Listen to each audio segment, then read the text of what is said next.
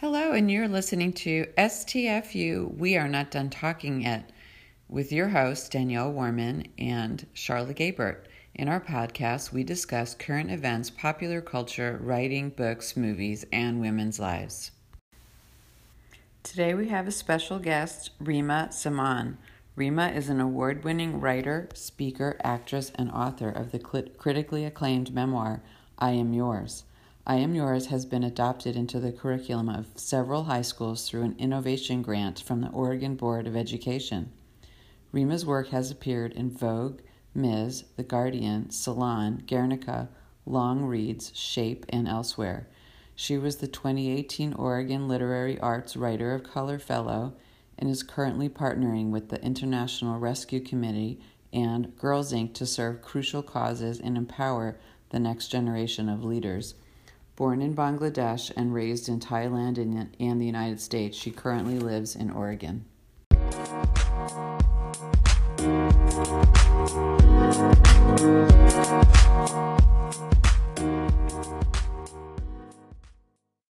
Hello.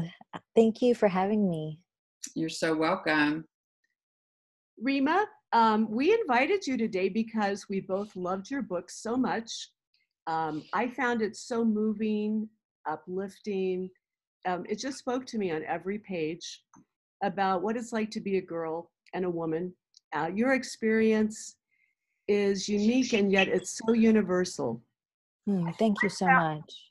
I found myself highlighting so many sentences on every page. It was practically fully highlighted by the and also i'm working on a memoir myself and i learned so much about how to write a memoir from your beautiful book yeah, oh, thank you. I adored I adored your book, your honesty, your transparency, the bravery to tell all of those stories in full, um, the to, to the willingness to be vulnerable. Mm, thank you. Um, we thought we would just start by having you tell our listeners who haven't read your book a description of your book.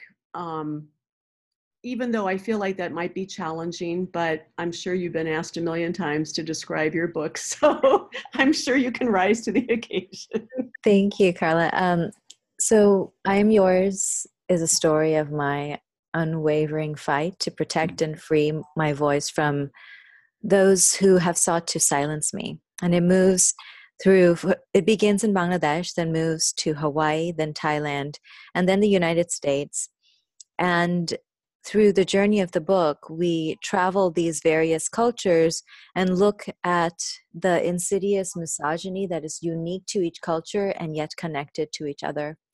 And we by examining these different relationships and um, the different architecture of misogyny throughout these various cultures, I come across different adversities, uh, sexual assault, intimate partner violence, emotional abuse, um, all of which compounds in a battle with debilitating anorexia that um, I fought that battle for about 15 years.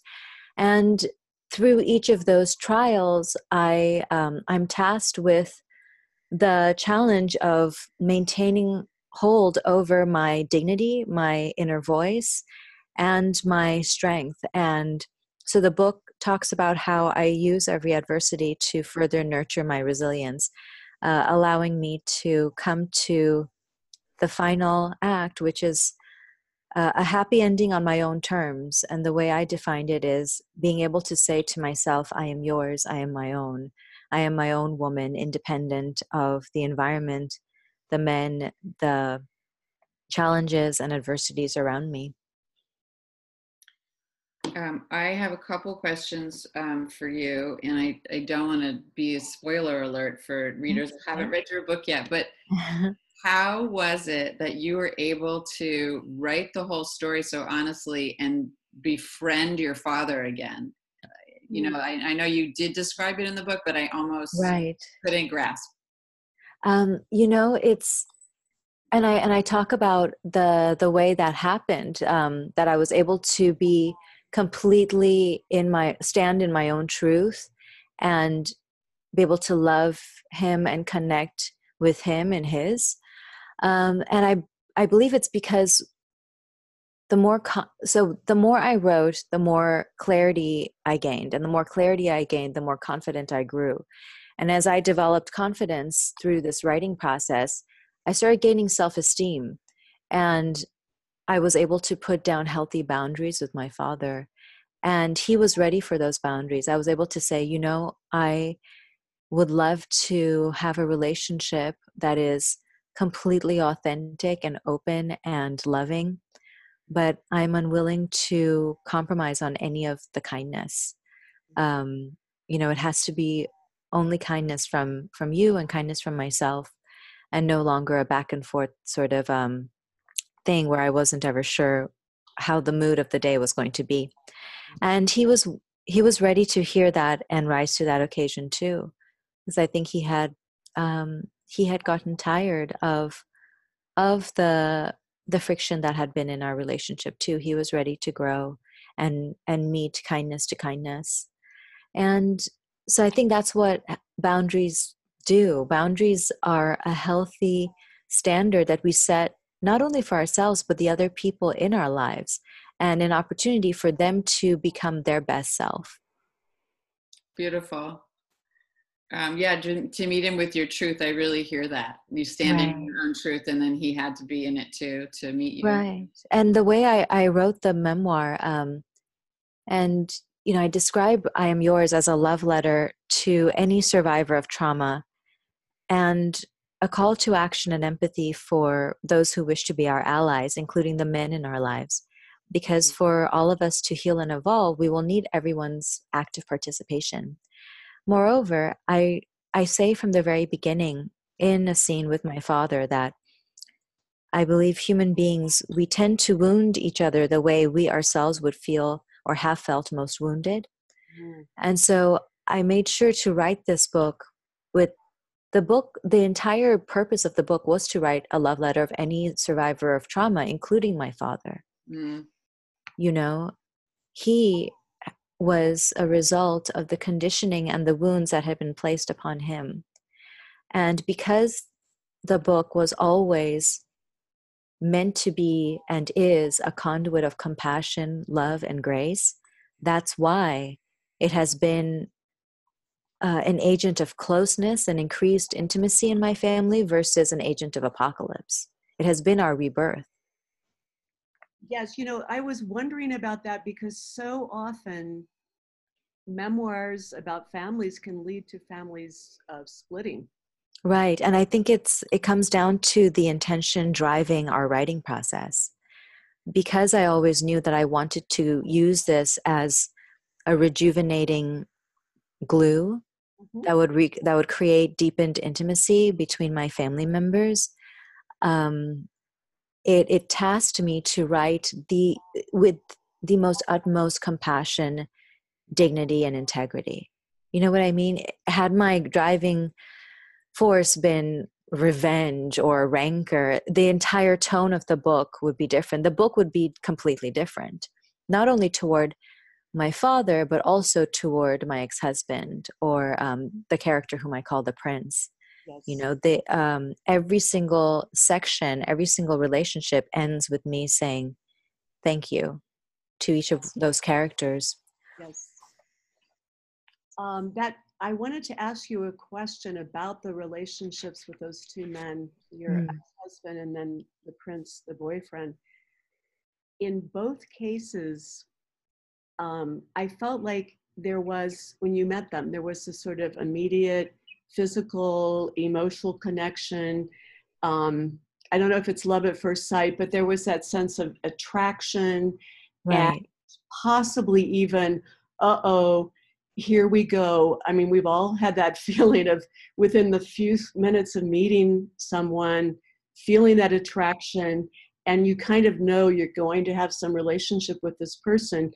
Right. I guess my question would be to you now that you've experienced two relationships that started that way, do you still think or feel that that would is a good guide to starting a relationship? Is it something that you feel like you've would put aside or just like how would you how do you feel now maybe about that kind of instant um, physical attraction to someone right i mean physical attraction is necessary in my book um, and but uh, physical attraction mixed with apprehension mm. was definitely how i responded to both those men and now i've learned to uh, trust my apprehension knowing that it comes from you know decades of hard-won wisdom and um and i think and the woman i used to be the girl i used to be before would take that apprehension and see it as a duty mm-hmm. to uh, lean into the apprehension and say you know well whatever uh, red flag i'm getting from him first of all subconsciously it felt like my normal because it reminded me of the my parents marriage which is no longer something which now since i've identified that it's no longer something i'm attracted to. Mm-hmm. and then secondly i used to take apprehension as a signal that well as a girl in this world as a woman it's my job now to heal him of whatever wounds he's carrying. And i would take apprehension as a signal for attra- um, for meant to be versus now the woman i am having had written this memoir I know that I should listen to my apprehension and not lean into it. It's exactly what it is, which is stay away. it's not at all a signal of, oh, I need to lean in and help him somehow. That's not my job at all. Uh, excellent. You know, I think, I think, oh, sorry. I think um, so many women, we are conditioned to think that pain of any kind, uh, darkness of any kind, is a signal that we need to lean in and be of service to that darkness. Um, that it's somehow our duty. And that's why we feel it would be our failure were we to leave the men who make us feel apprehension. Right? But that's all part of the gaslighting that makes us complicit in abuse culture. Um, and now that I've found language for this and published language for this, I am no longer disillusioned. And you I feel, yeah. Oh, sorry to interrupt, but I was going to say, I don't know if you've seen Amy Schumer's growing comedy um, thing that was on. Fairly right on Netflix. Yeah, it's on Netflix now. Yeah, she she talked about when you're a girl, you're conditioned to um, view boys being mean to you, whether it's pulling your pigtails, knocking your books out of, that you're conditioned to. You're, you're told that means he likes you. Right. It's terrible. so powerful. She's like, no wonder we grow up later and fall in love with jerks and mean men because mm-hmm. we have mm-hmm. been told that kind of attention means he likes you. Absolutely. And then in you know in Hollywood the trope of the dangerous boy is the one you're supposed to like. The the aloof jock, the cold and um you know, the cold and distant the person I, I just wrote a every Monday I do love letter Monday, and today's love letter was actually just about that. That the more aloof and cold a person was, um, the more I would gravitate toward him. Until I realized that, you know, anybody who withholds affection, kindness, or dignity or respect from you, it's because it's it comes from insecurity. It's because they think affection of any kind is power and the more insecure someone is, the more stingier they are going to be with giving and sharing resources. And the more secure someone is in who they are, the more generous they're going to be with their affection, with their love, with their attention. And once I realized that duality, the attraction to that sort of sinister, cold behavior just evaporated. Which I think that's why we write memoir. Memoirs you know are vehicles of clarity for the author first and then for any reader and that's why um, they serve such a deep social purpose because clarity is 97% of the journey mm-hmm. you know the no, the moment you can see truth the moment you recognize truth it's so much of the work is done very true very true um, one of the things i wanted to ask i just remembered this so well written about you walking around New York City and on the subways feeling so stared at and so picked apart mm-hmm. um, and vulnerable. And I just asked my daughters yesterday, my I have two daughters in their 20s who live in San mm-hmm. Francisco, and I said, Do you still get catcalled all the time, like I did when I was in my 20s in San Francisco? And they said, Yeah, every single day. And all the time. Right. And she said, It's not worth responding because then if you say, Hey, don't say that to me or get lost, then they just swear at you and make it worse and say, Hey, mm-hmm. bitch. So it's the same. And I thought, wow, I thought maybe if 30 years went by, it would be a little bit better in the United States of America. I know, and that's Isn't why that it's awful? it's it's awful. And actually, I've found that catcalls are more in the United States than in Asian culture. Um, men are um, men are far more confident with their voices in America, men and women both. Hmm. And um, the groping is worse in Bangladesh, like the actual physical groping, because of the actual crowds. Like yes. Bangladesh is a country that's teeming with people. Um, but in America and certain parts of Europe, I've found that catcalling are, is at an um, all-time like high when it comes to comparing to the other cultures in the world. Yeah. Even with the Me Too movement, aren't they learning something? It's a great um, well, that's why we need men to be active leaders in the movement, you know, to be active participants. And that's why I say, like, this book was written as a call to action for the men in our lives because it's one thing to be, you know, um, loyal to uh, to to the plight of women, but to be actively participant is a whole other level of loyalty and um, and allyhood. That's what we need. Mm-hmm. Yeah, that's for sure. And I, I, feel very fortunate after i think every man i ever was with from age you know 14 or something till 25 was like mr wrong. And i'm very right. i married mr right. We're still together 20 oh good. something years. And you know we we work on stuff all the time it's not like it's the easiest thing but oh my god i have a married to a man who really respects women and loves his daughters, and they have such a great male role model. So it's oh, been, that's wonderful. A gift to, to us. I have, yeah, I have a great husband. I'm so pleased. Um, that's great. Grateful. Yeah. So can I ask you a super personal question? Are you dating? Sure. Um, no, I'm not. Not okay. I just I've been too busy. Yeah, because you're, you're on the road nonstop promoting your book. Yeah. Well, also just um, the reason I, I, I wanted to backtrack actually to uh, say something else about uh, the involvement of boys and men. It's one of the reasons why um, I'm so proud of I Am Yours being adopted into several high schools curriculum and it's being adopted every day into different the processes the process happening in different schools around the states um, because then we have a captive audience where boys and girls have to read this book you know and it's it is preventative care versus retroactive medicine. You know the book that while when it's being read by people in their 20s and older it's it's healing. It's a healing balm and uh, retroactive care.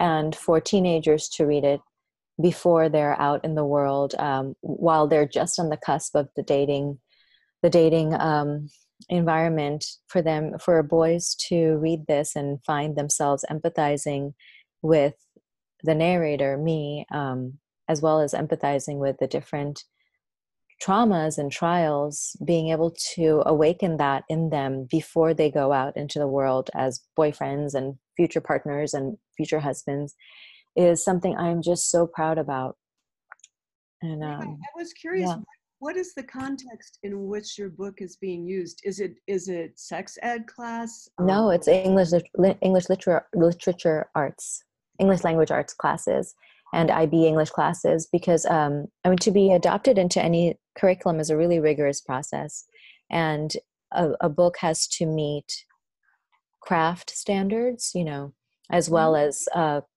contextual standards that the themes being spoke being discussed in a book meets um, all the requirements and promises of that school. And um, I Am Yours is being used for ninth graders, 10th graders, 11th graders, and 12th graders. And I have the honor of, crea- of co authoring the syllabus for uh, this unit, these various units, and there's 20 different craft lessons that focus on different themes throughout the book, as well as different literary and narrative devices of structure, craft, form, dialogue, syntax, voice, uh, style of writing. And um, it is the biggest affirmation that a book can really receive, and the biggest honor um, because um, the, the educators the educators trust that this is what they want to give to our young people as a global voice um, and as a as an examination into uh, critical issues in the human condition. Yeah, I and love the idea that boys, especially, are going to read this book and hear from a girl slash woman what it's like. Right, because I mean, it's you know, we we all had to read Catcher in the Rye. It's time for new narratives to teach us how to be fully alive, awake, and empathic. You know, I certainly didn't see myself reflected in that book that I was told to read in high school. I didn't see mm-hmm. myself reflected in any of the books. And that's one of the reasons why I wrote I Am Yours, because it is the book I wish I had been given access to as a teenager. You know, it would have prepared me well, I guess had I read I Am Yours as a teenager, I wouldn't have ended up writing I Am Yours because I wouldn't have gotten into all the scrapes I did in my 20s, which would ultimately lead me to writing the book. So, um, but yeah, it's um, it's going to be. One of the teachers was telling me that usually what they do is they use different books to teach craft, mm-hmm. elements of craft, and they then they use another book to teach to engage in unpacking you know critical complex discussions but they said i'm yours is a unique book because it can be used to teach craft structure form as well as be being used for discussions on on world issues. Um, ah, that you know i think your book as a as a literary piece is so interesting so complex. The themes the imagery the way the voice changes um, from kind of a childlike voice as you grow up. Mm-hmm. Um, yeah, it, it, it, it's a beautifully crafted book. Thank you. Yeah, Thank you. I am. Um, I think your mom is a superhero. I just want to. She is. I adore your mother. I hope that one time I'll come to a book signing or something you're giving and I could meet her. She she just did it for you. She she broke through something major and then was provided a beautiful example for you and supported you. Yeah she's incredible. She's my muse and my reason and my north star all of those things. Yeah. Yeah. Yeah i love reading about her transformation in the book. It's, yeah. it's fantastic journey that she goes on. Thank you. And i i wanted to show um, a different a different happy ending than we have all been asked to swallow by Hollywood, which is, you know, and then and then she found Prince Charming and they got married and they had 2.5 children, which is a wonderful happy ending and it's definitely uh, a, a dream of mine in for the future.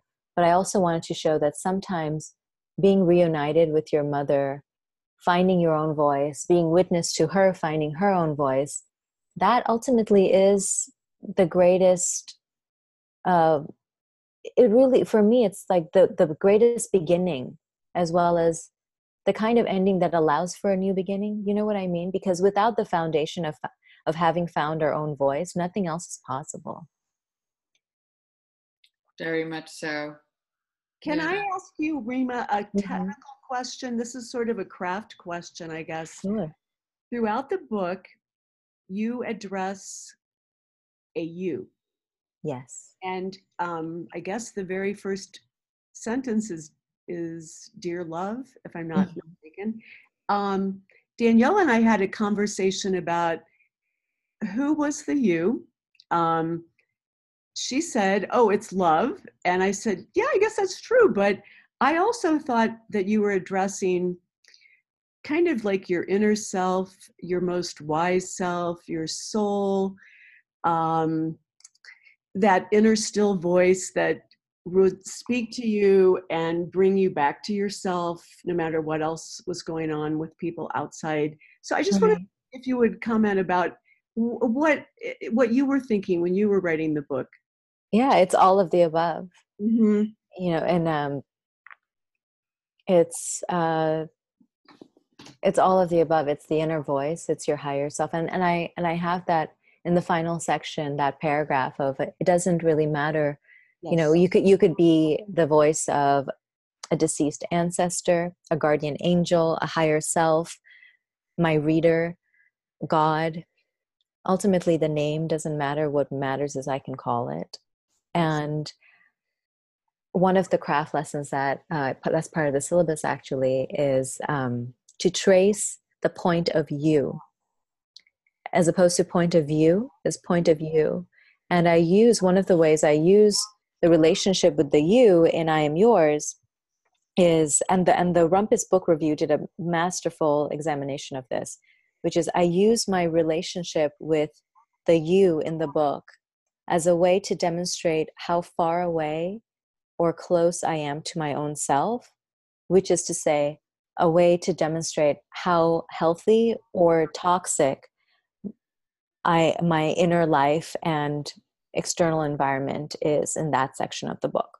So you'll notice that the the more healthy I am in myself and the healthier my relationships are at that point in that section of my life, the the closer I am to you. And then the more abusive an environment becomes, the more self-harming I grow and the further I grow from the you. Right. And so there's um you know, and in in in this craft lesson stu- students are asked to use evidence from the text and they find sentences that demonstrate you know oh um i for instance like when i'm with my ex-husband and we're in the beginning stage of our courtship and i and i say to the reader slash you slash my inner voice um, i've been speaking to you i've been i've been writing less than usual i've been speaking to you less than usual uh, it's just that he occupies so much space. I also recall I saw on your website you did a performance where you described, I guess, the worse the things got with your ex husband, the more you wrote. And the more you wrote, the more you found your voice. Right. I think that's why we write. Mm-hmm. You know, that's why, um, because also I had never identified as a writer not mm-hmm. until you know age 30 it wasn't um, a dream of mine a lifelong dream of mine to publish a book um, i had always journaled for myself as a way to clarify my thoughts but it was it wasn't until i was inside that marriage where i started waking up every morning with this furious life uh, life or death level kind of energy of um, needing to put down my voice on the page. And the thing about art is art gives voice to what would otherwise remain silent, right? And so I needed to, I just, this instinct to put down my voice on the page was basically my human instinct to create some sort of validation and memory that I was there. Mm-hmm. You know, that's what memoirs do, that's what writing does. It creates a witness to the things that are happening in our lives and that's why we also um, have partners or best friends is because we need someone to be a witness for the things we go through um, having a witness makes the joys sweeter and it makes adversity bearable and because my marriage was growing increasingly painful and there was nobody around us for miles on end because we were living in a completely isolated place. Um, my my um, survival instinct kicked in and said you have to create this voice this witness for yourself. And by creating that witness on the page it started to make me grow stronger because i started um, realizing that contrary to what he was doing and saying every day i wasn't worthless. I mean that's it, it became my, my voice on the page became the support system i needed. Yes it's almost you it's like you rescued yourself through your writing. Yeah and um it, that's and that's why like after i left it just felt i was able to start saying no to him because by writing i was able to regain strengthen my voice and strengthen my own opinions that um, the gaslighting in the relationship had really withered for such a long time. And through writing, I was able to regain the volume of my voice. And the more I said no to him, the more angry he grew until one day he just evicted me, like you read about. And then when I left, it felt like because writing had given me so much, it had served me so deeply, I had a responsibility to teach myself how to write a book and then get that book to publication so that it could be a source of validation and courage for someone else. Mm-hmm. And that it is. And you, are inspiring us all the time. I am uh, so far a flash memoir writer. I write, you know, a story about a thousand words at a time, but every right. time I get something out, I feel completely different. Completely. Healing yeah. myself. I, you know, t- I'm 53 it's not a fast process, but it's so worth it. And it um, is. And yeah. I, so I look to you. I look to Cheryl Strayed and Sam Dunn and Lydia Yuknavitch and oh, Jen Pastiloff is coming out with a, her book really soon. And I'm like, mm-hmm. yes, I eat them all up. I drink and it's feeding me and helping me learn to go forward. So thank you. Cheers to you. Thank you thank for you being so much. a delightful, intelligent woman and voice in our culture. Mm.